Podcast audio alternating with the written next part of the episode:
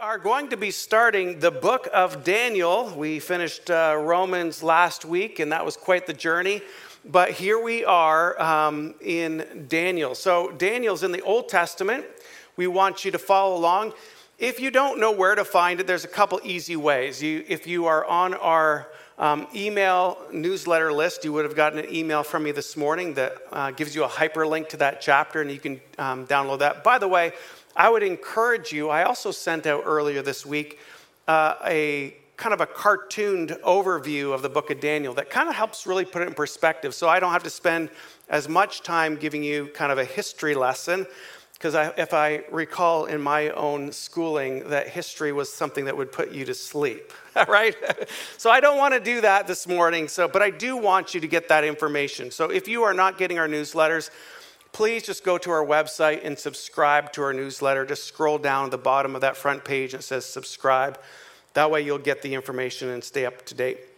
Well, the book of Daniel, though, is um, it's an interesting book because it is uh, prophetic in nature. It's also uh, apocalyptic, which is kind of talking about end time stuff.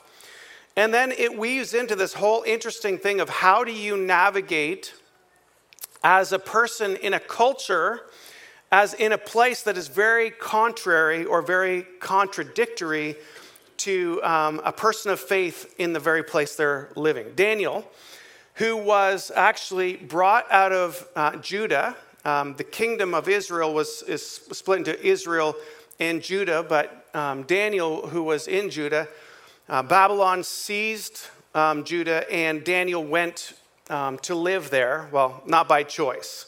We're going to get into that a little bit more, but I think before we jump into Daniel chapter 1, I am going to read the whole chapter. Uh, maybe I'll do that and then I'll kind of piece it apart. But there's a couple things that I want you to think about, a couple questions that we're going to address today. Um, how do you lose your freedom? Is one question we're going to address. The other thing is, how do you negotiate when your belief is being challenged. So I think there's two ways that we can do this. We can either resist and we can fight, or there's a negotiation. I think Daniel showed us how to negotiate when your faith is being challenged. That's the second question. And then the third question is how to find God's favor in life because Daniel was found God's favor and he, there's some keys in there for us. So that's what we're going to address today. But let's read Daniel chapter 1 um, together. In the third year in the reign of Jehoiakim, the king of Judah, Nebuchadnezzar, king of Babylon, came to Jerusalem and besieged it. And I guess maybe I'll give you some a little interjection as we go along. The king Jehoiakim was actually um, the king of Judah, and um, he was had an alliance with Egypt first. And by the way, Babylon is modern day Iraq, just so you can kind of geographically put uh, where the context of the story is. This historical account. Jehoiakim actually had an alliance with Egypt, and then when Babylon took over Egypt and no longer was a superpower, Jehoiakim um, decided that he was going to have an alliance with Babylon but then, uh, unfortunately, he got a little bit too big for his britches and started rebelling against Babylon. And um, he, in essence, Babylon came in and sieged the, uh, the city, the area. And, and the interesting thing is, though, the siege you have to look at, um, it's not necessarily like everybody got wiped out. Um, they were plundered, the temple was plundered. Actually, this is how Daniel and his friends were taken. They took the best of that region and brought it to Babylon. Um, but Jeho- Jehoiakim, um, this is talking about how do you lose your freedom, is you start um, rebelling against God. And the interesting thing is, when you, when you read in the Kings, um, the book of Kings, they'll talk about who is a good king, who is a bad king, who is righteous in God's eyes, and who wasn't. And Jehoiakim was known as not being a good king. Whenever you turn your back on God and whenever you start living selfishly, uh, and even your heart of rebellion, your freedoms will be taken away. And sure enough, Babylon comes in. The interesting thing, Jehoiakim gets sent back. I'm going to leave you backstory here, but sent back to Judah um, to be king again. But all he was was a king, a vassal king. A vassal king really means is you are serving on behalf of somebody else. You're, so here's the history lesson that I didn't want to go into. But, but here it is. See, like he's serving Babylon now. So he doesn't have a lot of authority. Carrying on. So, and the Lord gave Jehoiakim, king of Judah, into his hand. And Interesting that the Lord did that. The Lord did that. With some of the vessels of the house of God, and he brought them to the land of Shinar, which is really another name for Babylon, uh, to the house of his God, and placed the vessels in the treasury of his God. Then the king commanded Ashpenaz, the chief of the eunuch, to bring some of the people to, out of Israel both of the royal family, which Daniel was, and the nobility, youth without blemish, of good appearance and skill, full of wisdom, endowed with knowledge, understanding, and learning, and competent to stand in the king's palace and to teach them the literature and the language of the Chaldeans or the Chaldeans. The king assigned them daily portions of the food that the king ate and the wine that he drank. They were to be educated for three years, and at the end of that time, they were to stand before the king. Among these were Daniel, Hananiah, Mishael, Azariah, and the tribe of Judah. And the chief of the eunuchs, by the way, a eunuch is a male who has been castrated, so he has no desires, right? There's safe people to be amongst uh, the royal house, amongst the women, right? So the eunuchs gave them names Daniel, he called Belteshazzar, Hananiah, he called Shadrach, Mishael, he called Meshach, and Ezra, he called Abednego. So here we go the introduction of Shadrach, Meshach, and Abednego. So here it is that Daniel is taken for, and his friends. He is already a uh, sharp person, right? But he's young. Taken to be educated in the ways of the Babylonian Empire, which was, by the way, a very evil and very worldly city. Um, again, modern day Iraq, you can still see the ruins of, of Babylon. It is actually just um, south of Kuwait. And um, here they are. The king wants to basically give them everything that they have, buying them into their culture, right? Enculturating them. All right, this is important to know. Now, here we are, verse 8. But Daniel resolved. Can you say that word resolved? Resolved. I'm going to go back to that important word. Daniel resolved that he would not defile himself with a king's food or with a wine that he drank. Therefore, he asked the chief of the eunuchs to allow him not to defile himself. And God gave Daniel favor. Can you say that word favor? Favor. and compassion in the sight of the chief of the eunuchs. And the chief of the eunuchs said to Daniel, I fear my lord the king, who assigned uh, your food and drink. For why should he see that you were the worst condition than the youth, youth um, who are of your age, so you would in, um, endanger my head to the king? Basically saying, I, I got to do what the king says. I want to make sure that I fatten you up and you look so good. Otherwise, I'm going to be in trouble. Then Daniel said to the steward from the chief of the eunuchs, who had assigned over Daniel, Hananiah, Mishael, and Azariah, Shadrach, Meshach, and Abednego, Test your servant for 10 days. Daniel said, Let us be given vegetables to eat and water to drink. I am not advocating for vegetarianism here. that is not the pathway to God's favor. I'm not saying. For you vegetarians are saying, yes, it is. All right. Then let our appearance and the appearance of the youth who eat the king's food be observed by you, and deal with your servants according to what you see. So he listened to them in this manner, and he tested them for 10 days. And at the end of 10 days, it was seen that they were better in appearance and fatter in flesh than all the youth who ate the king's foods. Interesting. So the steward took away their food and wine, and they were to drink, and gave them vegetables. Coming up to finish this little part here. As for these four youths, God gave them learning and skill in all literature and wisdom from Daniel, had understanding in all visions and dreams. At the end of the time, when the king had commanded that they should be brought in, the chief of the eunuchs brought before them Nebuchadnezzar, the king of Babylon. And the king spoke with them, and among all of them found uh, none was found like Daniel, Hananiah, Mishael, and Azariah, Shadrach, Meshach, and Abednego. Therefore, they stood before the king, and in every matter of wisdom and understanding about which the king inquired of them, he found them to be ten times that of all the magicians, the enchanters that were in his kingdom. And Daniel was there until the first year of King Cyrus. So concludes chapter one. So, the questions we asked um, how does your freedom get taken from you? We addressed that one already. We see the, the freedoms get taken when you start turning your heart from God, like King Jehoiakim did and started a heart of rebellion, and it always leads to your freedom being taken. I, I saw this interesting quote Worldly saints do not capture the world. Worldly saints don't capture the world, but instead become the world's captives. In other words, when we start living for the world, the world actually enslaves us. So, how do we lose our freedom? We start saying the world has more to offer than what God has. And it'll happen time and time again. And I'm talking to each one of us. By the way, I'm, I'm doing pretty good. I can get a little pressure on this foot now, and I don't have a cast on. Praise Jesus.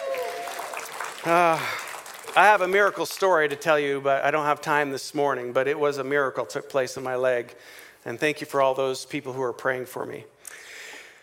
So that's how we lose our freedom, is when we begin to live for the world and not live for God.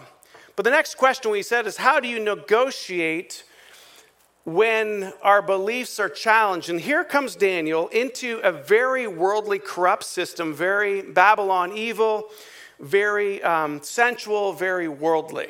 And Daniel, who is now being raised up in this system, still chooses, and we're going to get into all these, these chapters and forward. It's the Daniel in the lion's den, Daniel in the furnace with Shadrach, Meshach, and Abednego, Daniel in these, these places where he's going to lose his life. And yet he holds himself in deep conviction and care about his relationship with God. He starts by saying, I do not want to, and here's the word Daniel resolved. Can you say that word again? Resolved. Daniel resolved that he would not defile himself with the king's food. What have you resolved in your life? That you're not going to defile yourself with the things of this world in our culture. Have you made up your mind what those are? Have you drawn some lines to saying, you know what, if I go down this path, I just know that I'm going to lose something in my relationship with God? Daniel early on resolved, and the interesting thing, when he resolved to not defile himself with a king's food, he had to negotiate how he was going to do that. I love Daniel's wisdom. I think the wisdom that he gives is the wisdom that we can learn from in an age that we know it, right? I'm not going to go political here, although this story is a very political story of Daniel who is becoming um, a, a really high official in Babylon, and he's learning how to navigate the politics and a culture that's so contrary to the way that God had designed the world to look, and systems to work, and societies to work. Talking about how community works, I'm just going to do a little side shout out to the men's group, to the men's life group who came to my house yesterday who stacked wood, who picked apples, who dug potatoes, um, and a few of their wives and a few guys that came along for the ride. And the pile of work that was done in a matter of three hours was incredible. Men's group, you guys are incredible. Can you give it up for the men?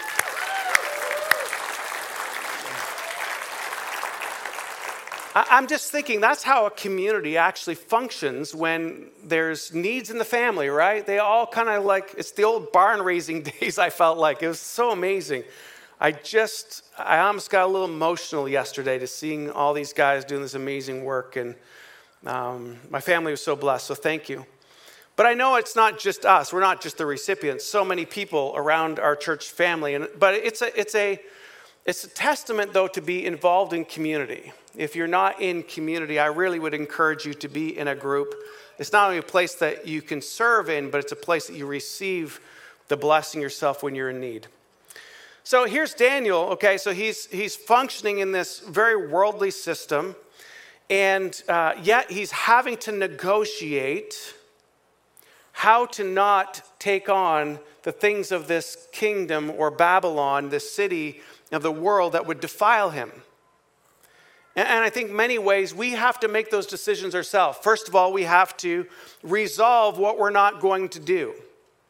And then we have to negotiate how we're going to have that conversation. I think Daniel was so wise, and we can learn from that. Daniel asked the question, and he proposed that, that instead of him holding up picket signs, instead of him resisting the governmental authorities, the, the officials, he found a way to negotiate where he was still able to do what God was calling him to do and still have favor in the sight of the very people that he was called to be with.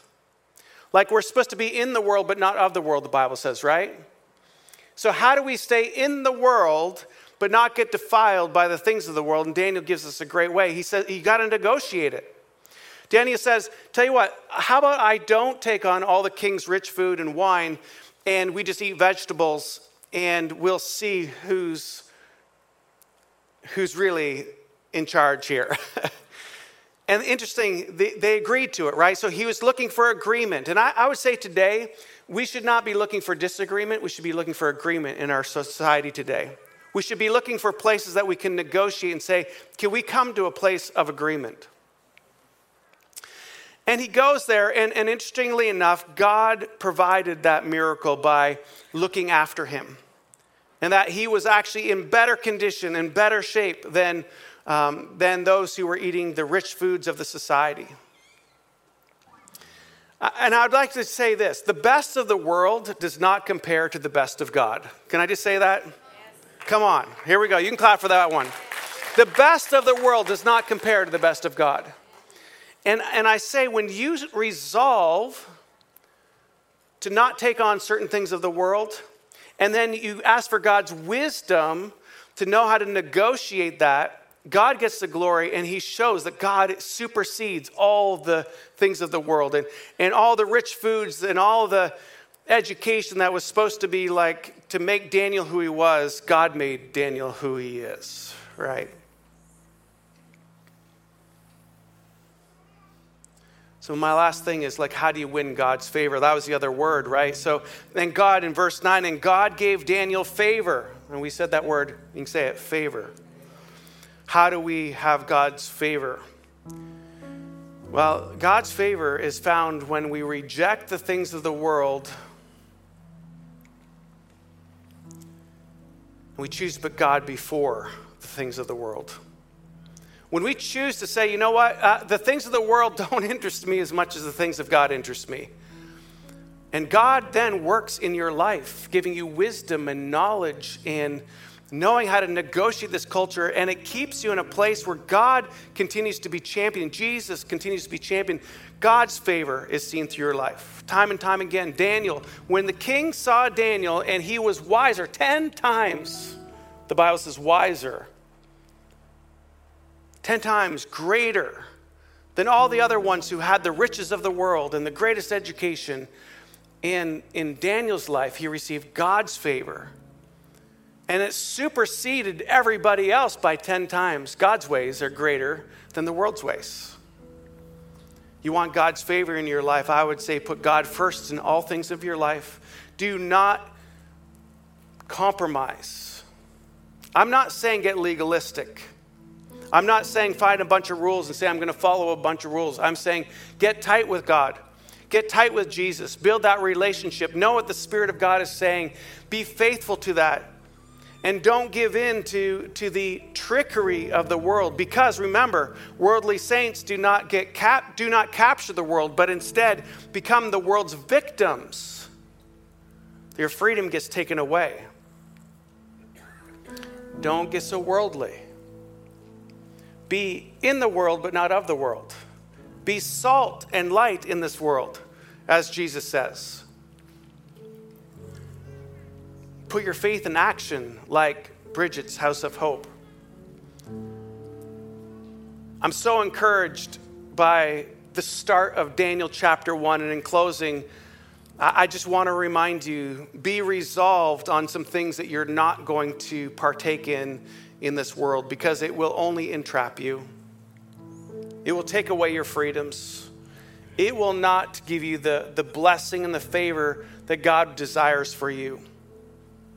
I would say, understand that the best of this world does not compare to the best of God.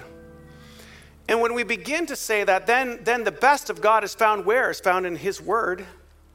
It's found by spending time with Him. It's found by serving one another in a church community, a place of faith. That, that's why yesterday I was just like, this is the church in action. When I saw people loving on people and serving one another. That's why I say, even today, for your generosity to, to support Bridges House of Hope, that's your faith in action. And you're saying, you know what? God cares about women who have been mistreated, who've been taken advantage of, who are caught in situations where they feel entrapped and enslaved, and there's somebody and says, We're going to get you out. We're going to f- provide a safe place for you. Is that not the gospel of saying, I'm going, to give, I'm going to get you out of the darkness of the world and put you in a safe place? And the safe place for us as followers of Jesus is first and foremost our relationship with Jesus. That's how we get our sins forgiven. That's how we get joined into the family of God. And that's how He says we can have a relationship with our Father in heaven.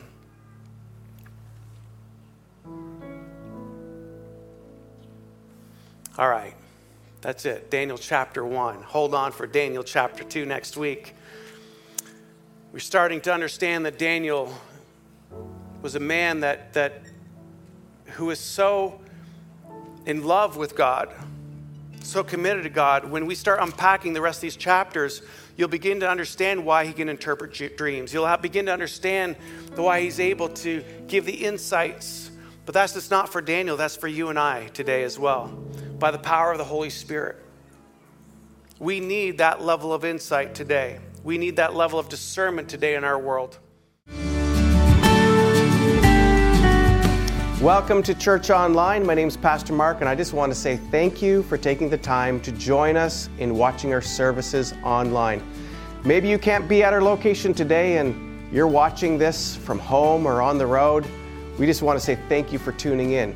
And maybe you can't get to a physical location at Grace Capital Church, then this becomes part of your regular routine to do church live on your computer or on your device. We want to say, Invite some friends with you. Do church together. Life is so much better together, and discovering what God has for us is meant to be done in community. Gather people together and enjoy these services for weeks to come. Thank you for watching.